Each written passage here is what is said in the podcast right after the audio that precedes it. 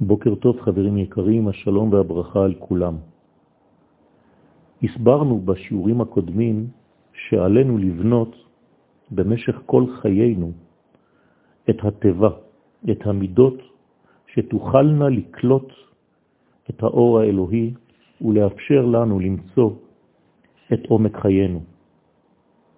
הטבע היא בעצם סוד הנקודה הפנימית של כל דבר, ולכן היא גם המנוחה של כל דבר.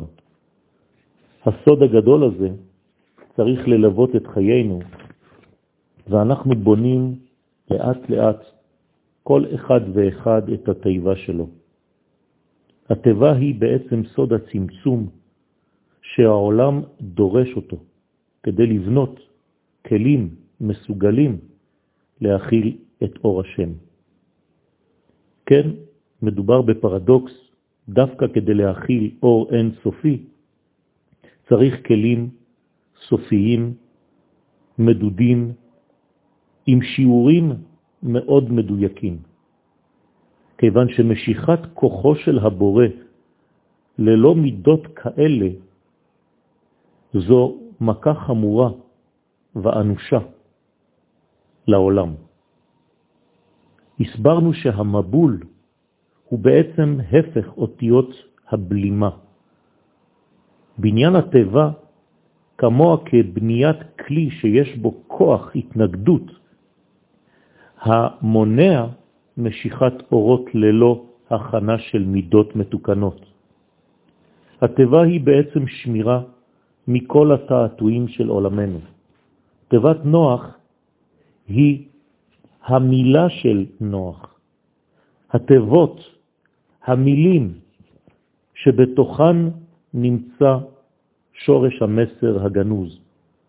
תיבת נוח היא תיבה של תורה, היא תיבה של תפילה, מילים, אוצר של מילים, אוצר של אותיות. התיבה קולטת את המסרים העליונים ומעבירה אותם לשומע. תיבת נוח קולטת תמיד את השיריים של העולם הישן האמיתי שלא התקלקל כדי לאגור אותו, לשמור אותו כתמצית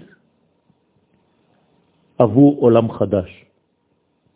אותיות התורה מוליכות את הרעיון האלוהי העליון בלבושיהן. האותיות השחורות של ספר התורה, צורותיהן, כל אחת מהן עם הסגולות המיוחדות לה.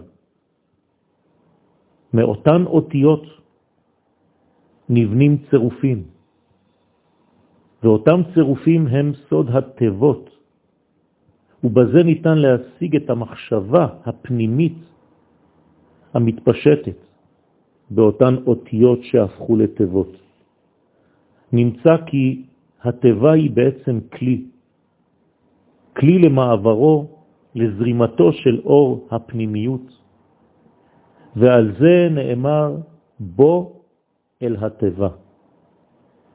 יש כאן הזמנה אלוהית שנבוא, שניכנס, שנעמיק בתיבות, במילים, כדי למצוא בהם מנוחה, שמירה מכל הבעיות הקשורות למציאות. בזוהר הקדוש גם נוח וגם הטבע של נוח נקראו שבת. וכשהזוהר הקדוש משווה בין נוח ובין השבת, הוא מוסיף גם, ואי הוא עביד תולדות.